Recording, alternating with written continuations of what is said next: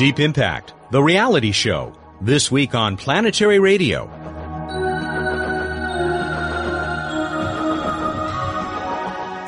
Hi, everyone, and welcome again to Public Radio's travel show that takes you to the final frontier. I'm Matt Kaplan. What else would you call a mission that will smack a comet with a big copper ball going 23,000 miles an hour? We'll talk with Deep Impact's principal investigator, Mike A'Hearn. Of course, Bruce Betts will pay us a call, bringing news of what's up in the night sky and a new space trivia contest. We'll get that copper ball rolling with these headlines. Mars exploration rover Spirit celebrated its one year anniversary on the red planet with more intriguing discoveries. They go by the names Wishing Well and Wish Stone, a couple of rocks that are unlike any seen before on Mars. For one thing, they're full of phosphorus.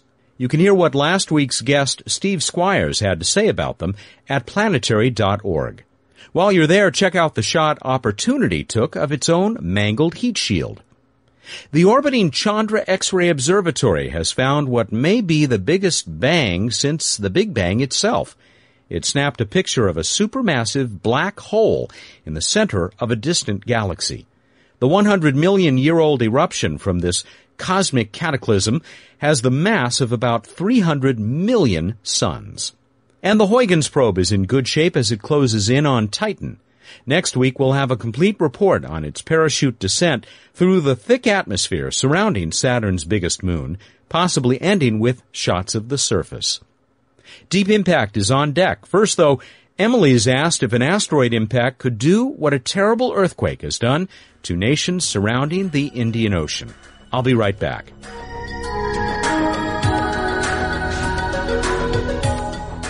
Hi, I'm Emily Lakdawala with questions and answers.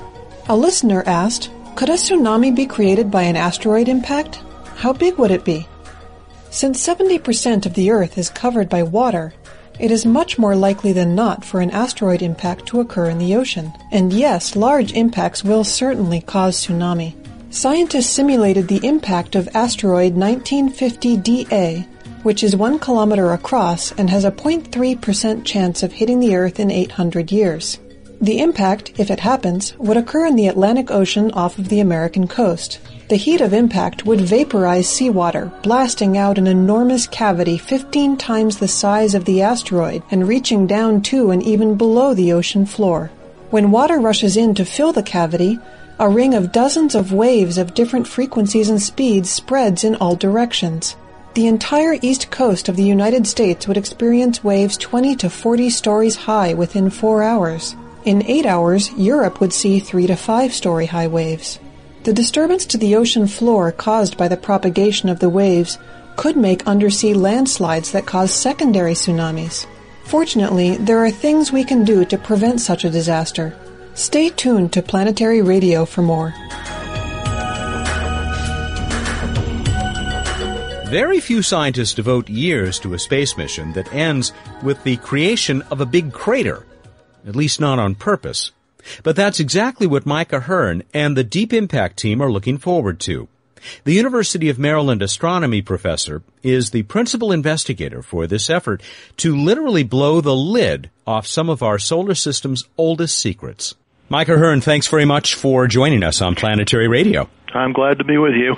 An exciting time, and I want to also thank you for uh, providing what may be the most distant and exotic fireworks show for a 4th of July ever. Yes, uh, we expect to uh, conduct a major experiment with Deep Impact on the 4th of July, which is actually quite different from most planetary missions that conduct either microscopic experiments or very small scale experiments or do passive observations.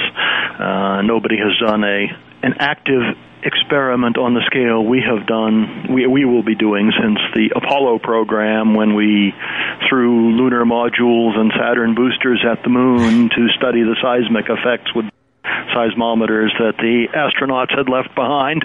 This is the whole point of this mission to toss this big copper ball at this comet that you've selected, Tempel 1, and uh, basically see what happens. What do you expect to see?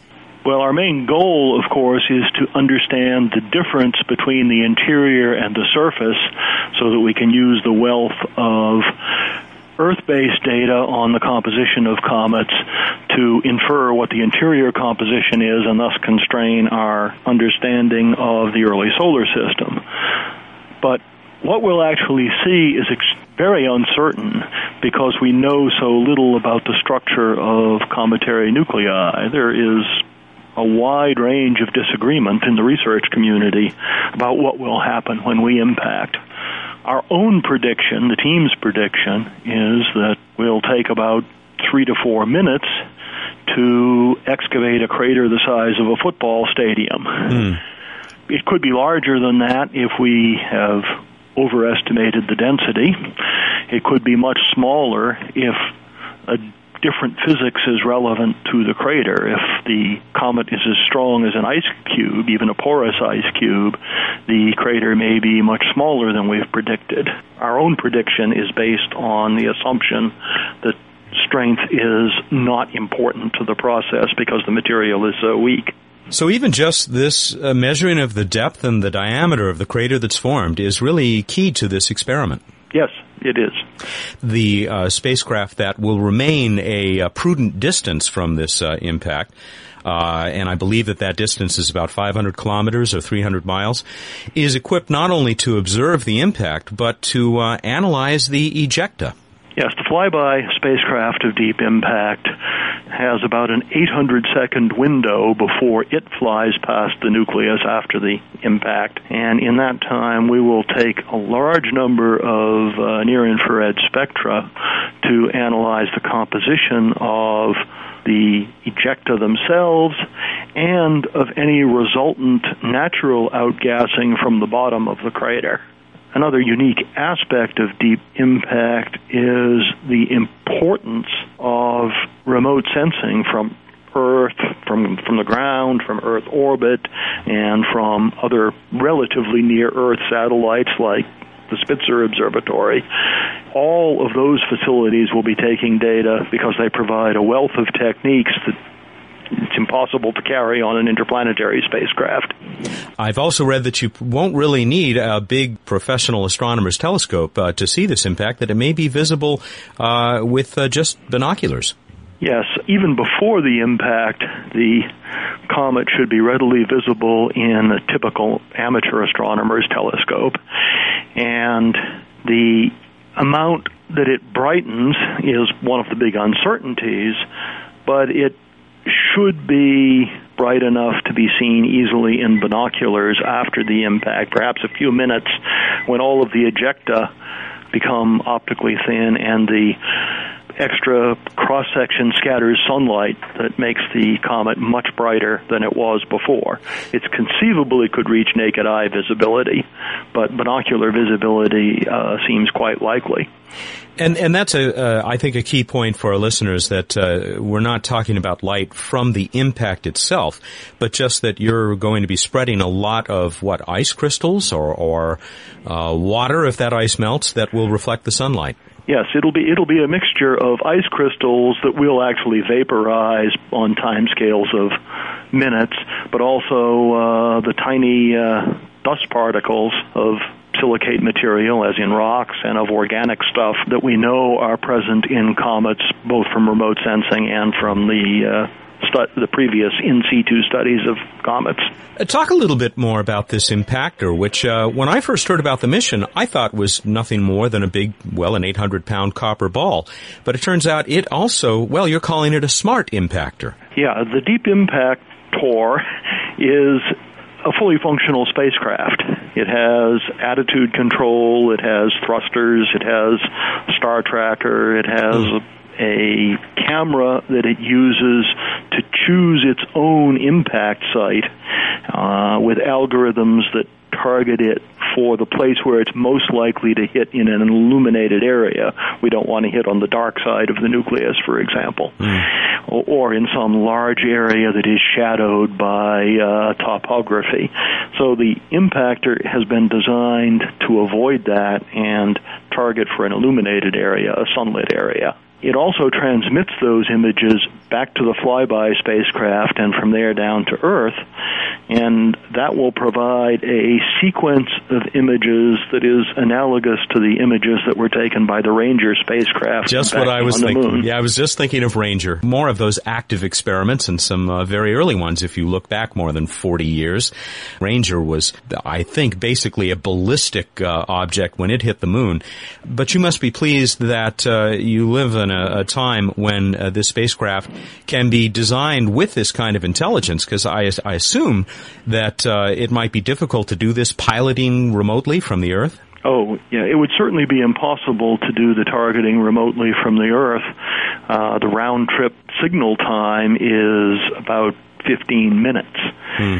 That is the entire time from our current last planned data analysis until we hit the. Uh, so it would be impossible to uh, turn things around in real time. It's hard enough at the moon where it's measured in seconds.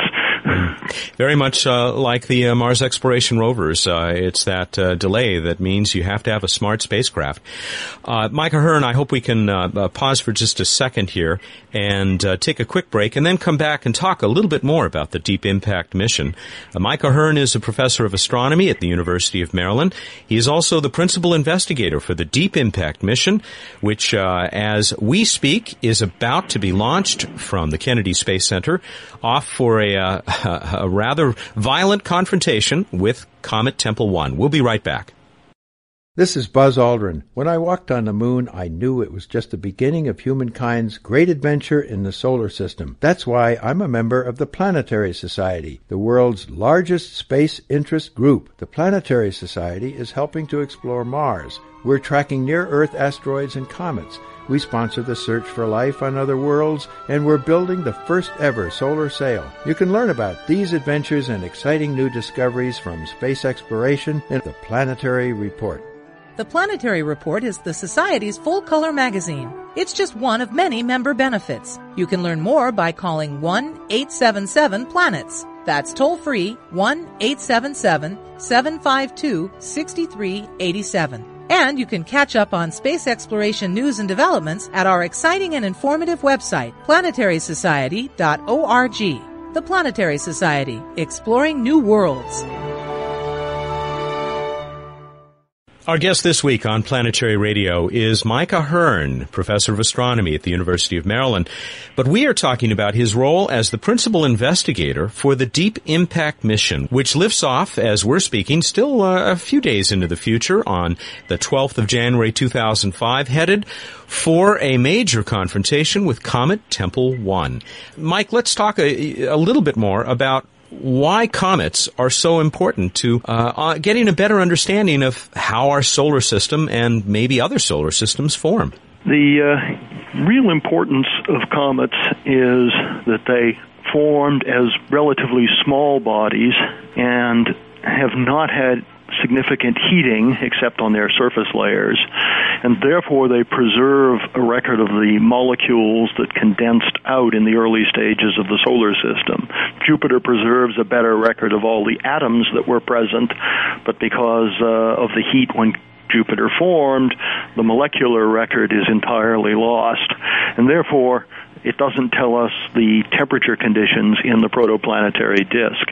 The comets preserve that record from the region in which they formed, which in the case of the comet we're going to was out beyond Neptune. The relative abundance of the ices that condense out there is very sensitive to the temperature at which they condensed.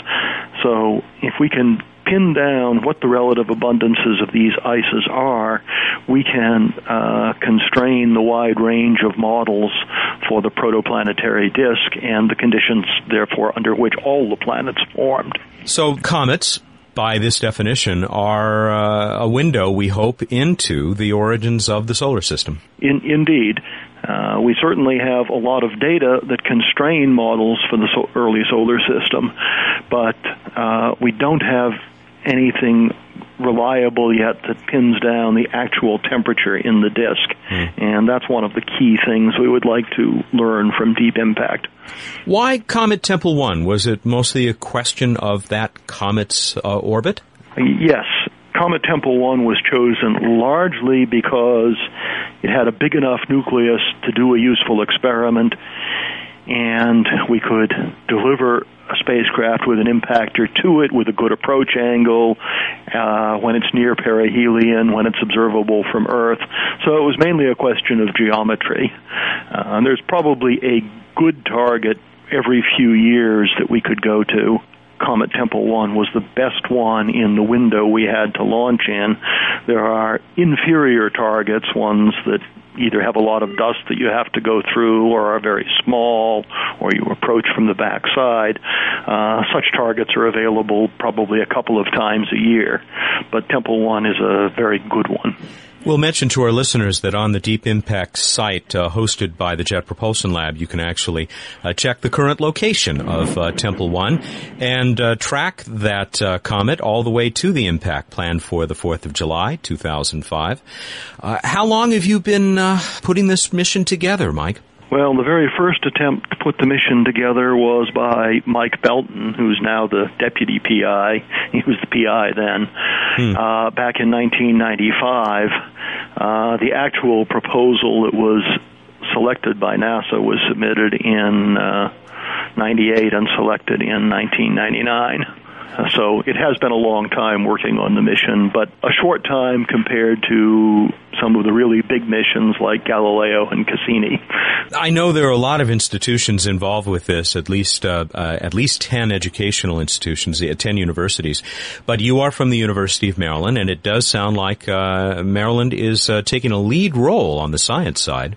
Yes, uh, the University of Maryland is officially in charge of the mission through me, the entire mission. Hmm. And we managed the entire science program, the outre- education and public outreach program, and set all the requirements for the mission. Uh, the program is managed by the Jet Propulsion Laboratory, and they oversee the construction and operation of the spacecraft. They do the most of the operations.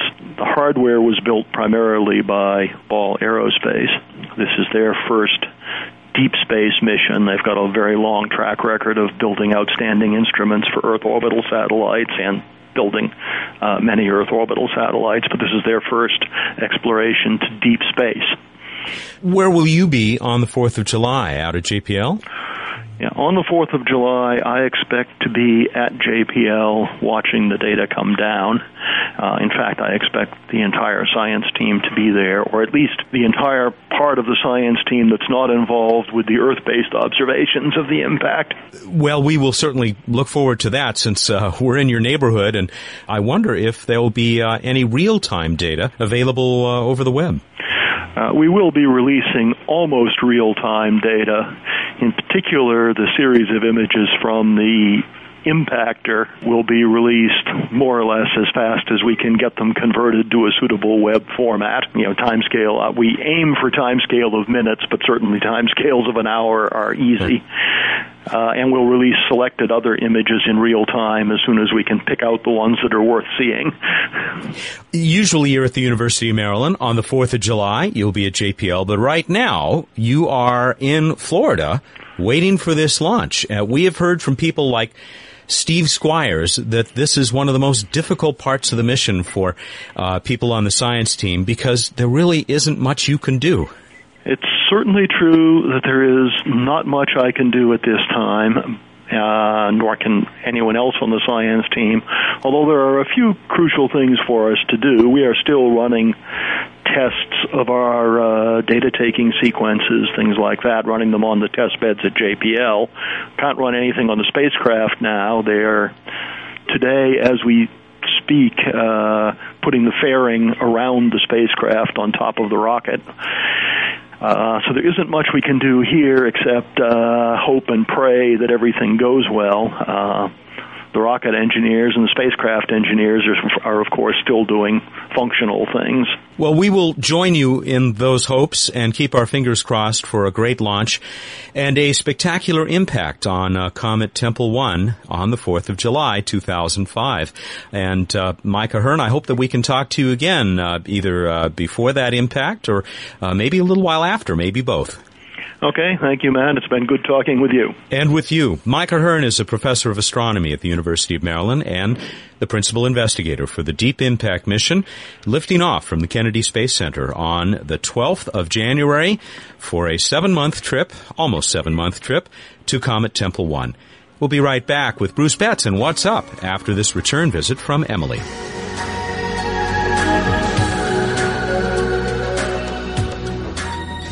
I'm Emily Lakdawala back with Q&A. The tsunami caused by a major asteroid impact could be truly terrifying. However, there are actions Earth can take to prevent such a tragedy. First, we must survey the solar system with telescopes and instruments that can detect all of the potentially hazardous asteroids and determine their orbits. Unlike earthquakes and other terrestrial disasters, Asteroid impacts are entirely predictable as long as we have a complete catalog of all of the asteroids in our neighborhood. Such surveys are now underway at observatories around the world. Second, we must develop a way to deflect hazardous asteroids away from their collision course with the Earth. This may sound far fetched, but there are several practical proposals out there for deflecting asteroids, provided we have a couple of decades of warning at least. We could pull on the object with an asteroid tugboat or wrap a solar sail around it to use solar pressure to nudge it out of orbit. What we need now is to build and test asteroid deflection missions so that we will be prepared to save our planet from the terrifying potential of an asteroid impact. Got a question about the universe? Send it to us at planetaryradio at planetary.org. And now here's Matt with more Planetary Radio.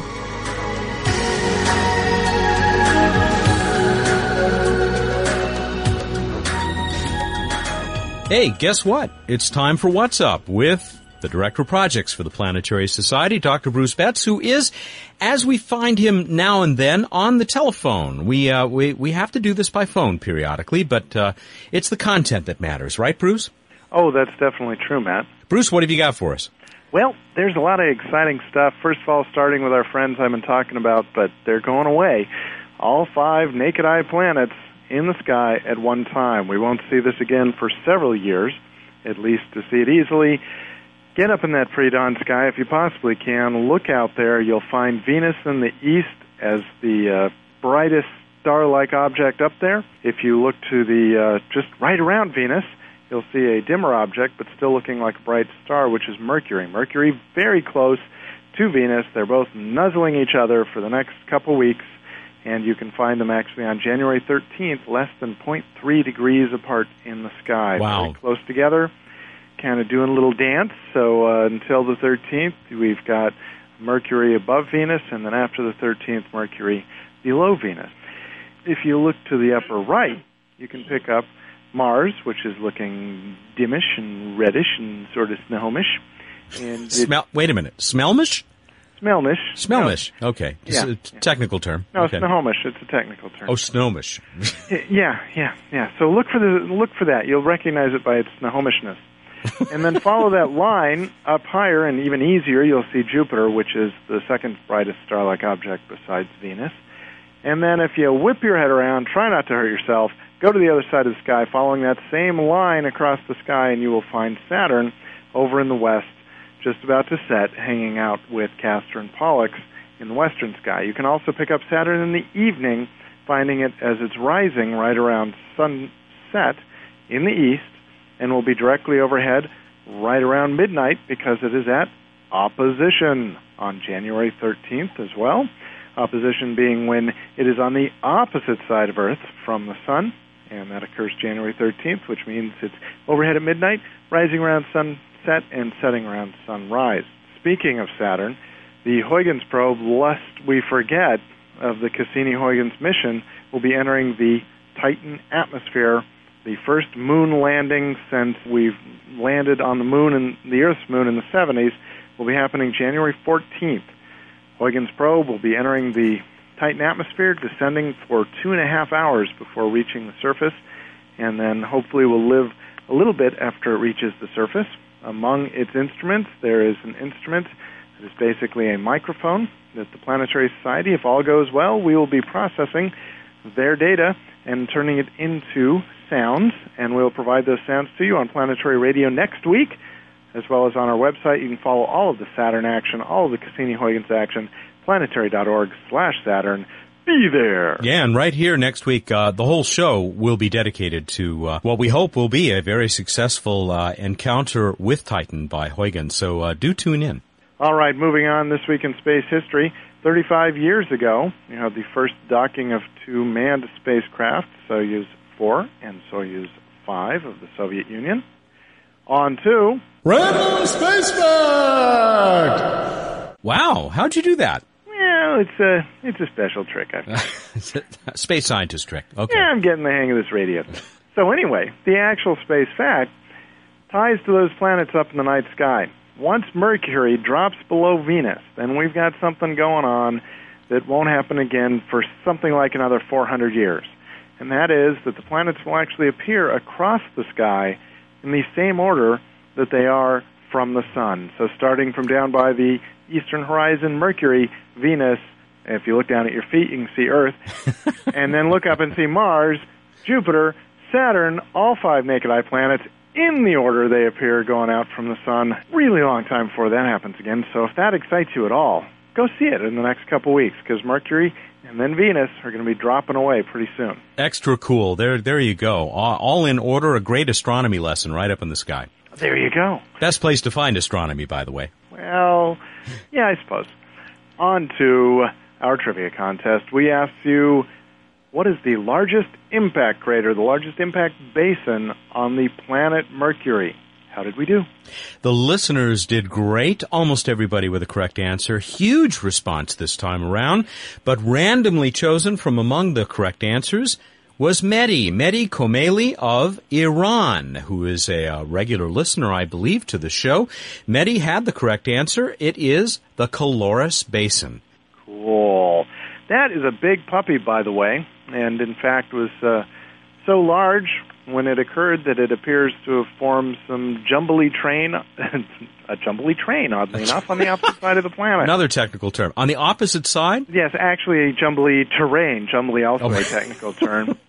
Um, on the opposite side of the planet, known as the antipodal point, one of my favorite planetary words, the antipodal point of the planet actually uh, focused the the impact generated waves going through and around the planet and ended up screwing things up on the opposite side of the planet. Man, that is a deep impact. Yeah. Uh, So- well, anyway, Mehdi, you're going to be getting one of those great planetary radio T-shirts, and Bruce is going to tell the rest of you how you can get a chance to win one next time. You too can win one of the Planetary Radio T-shirts by entering our contest at planetary.org slash radio. Go there and give us the answer to the following question. What was the name of the comet that the Deep Space One spacecraft flew by and took pictures of? Tell us your answer at planetary.org slash radio. And get that into us by Monday, January 17 at noon Pacific time. That's the deadline this time around if you'd like your chance to win one of those fabulous planetary radio T-shirts. Bruce, we're out of time. All right, everyone, go out there, look up in the night sky. Think about what the shape of the key would be that opens the doors to your mind. Ooh, an extra helping of cosmic today. That's Bruce Betts. He's the director of projects for the Planetary Society, and he joins us here each week with What's Up. Whoa. Come on back next time for our special coverage of the Huygens probe encounter with Saturn's mysterious moon Titan. Have a great week.